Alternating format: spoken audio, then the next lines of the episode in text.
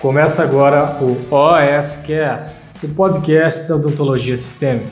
Aqui você vai aprender tudo sobre tratamento odontológico de pacientes com comprometimento sistêmico. Com vocês, Pamela Pérez.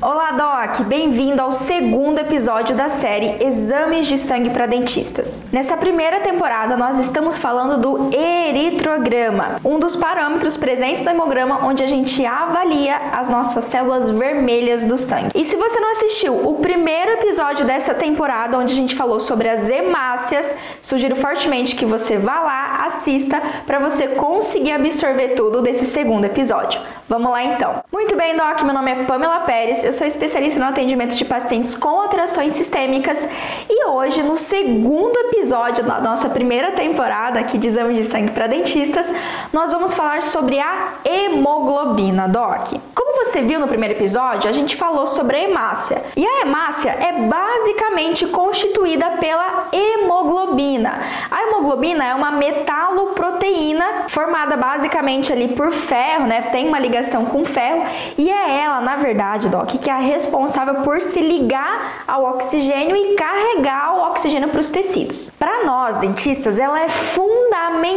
na análise do nosso paciente. A gente consegue determinar ali a partir da hemoglobina se realmente esse paciente tem condições e se as hemácias estão conseguindo se ligar ao oxigênio e carregar o oxigênio de forma correta. Porque, Doc, não adianta nada eu ter hemácia, mas eu ter uma concentração baixa de hemoglobina dentro dela. Porque aí essa hemácia ela não vai conseguir carregar de forma adequada oxigênio para os tecidos. Valores de referência da nossa hemoglobina. Diferente, Doc, da hemácia, a hemoglobina ela é dada em gramas por decilitro. Então é meio que fosse o peso dela, a quantidade em gramas de hemácia por decilitro, ou seja, a gotinha da gotinha da gotinha de uma gota de sangue.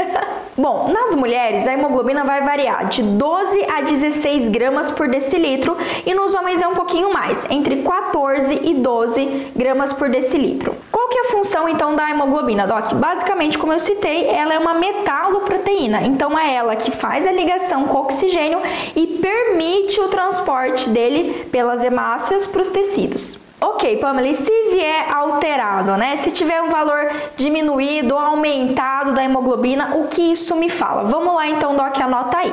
Quando a gente tem valores diminuídos da hemoglobina, basicamente a gente tem já um quadro de anemia. A hemoglobina é um dos valores assim mais importantes. Eu considero que na nossa análise do eritrograma, ela deve ser a primeira que a gente vai analisar. Já bota o olho assim de cara nela, porque ela é fundamental, doc. Se a gente tem uma diminuição mesmo leve da hemoglobina, já caracteriza para mim um quadro anêmico. E na maioria dos casos, doc, esse quadro de anemia, né, essa diminuição da hemácia, ela vai estar tá ligada com outras doenças adjuvantes ou também por deficiência de ferro, de folato, de vitamina B12. Pois é, lembra que eu falei que a hemoglobina é uma metaloproteína?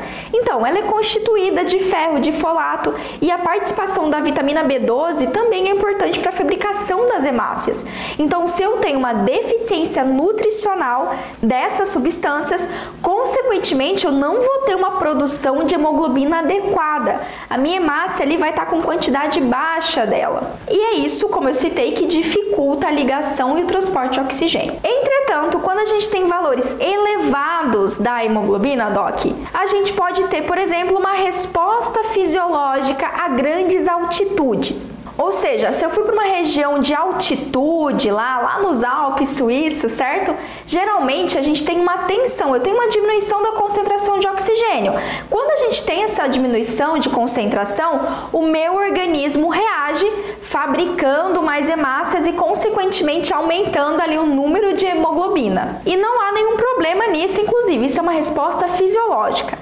Entretanto, existem algumas patologias que podem levar também esse aumento de hemoglobina. Entre elas, Doc, a gente tem a doença pulmonar ou doença cardíaca avançada. Quando tem um paciente num quadro de insuficiência respiratória, insuficiência cardíaca grave, nesse caso, como eu não tenho uma troca gasosa eficiente, como organismo do meu paciente não está fornecendo oxigênio para os tecidos da forma como deveria, consequentemente a gente tem, lembra, um aumento de hemácia e consequentemente um aumento da hemoglobina também. Outra situação, como eu citei no episódio 1, é quando a gente tem uma neoplasia mieloproliferativa, ou seja, a medula óssea começa a produzir hemácias e consequentemente hemoglobina a mais de forma exacerbada. Isso geralmente acontece naquela patologia que eu citei, que é a policetemia vera. Uma curiosidade super interessante para você sobre a hemoglobina e também vai corresponder a hemácia, Doc, é que alguns atletas, eu não sei se você já notou, utilizam uma máscara. Parece aquelas máscaras assim, tipo Chernobyl, sabe? Pois é, a Camis vai deixar para você aqui uma foto.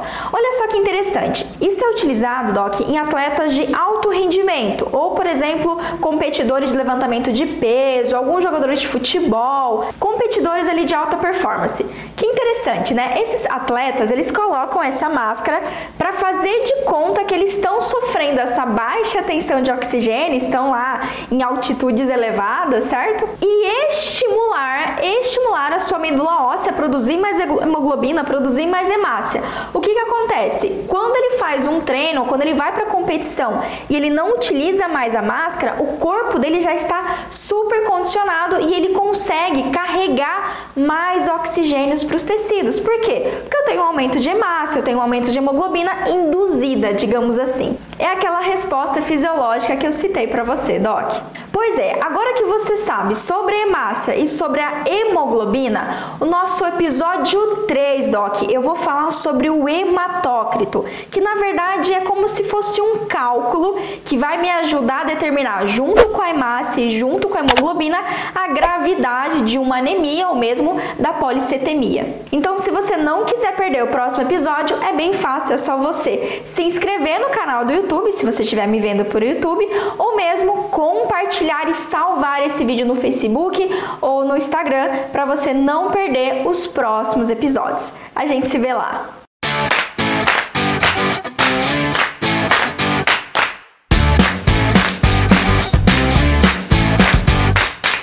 Você ouviu o OSCast, o podcast da odontologia sistêmica. Se você gostou desse episódio, tem muito mais nas nossas redes sociais. Siga-nos no Instagram, arroba Pamela P. Pérez, e no nosso canal do YouTube, Pamela Pérez. A gente se vê na próxima. Um abraço, até mais.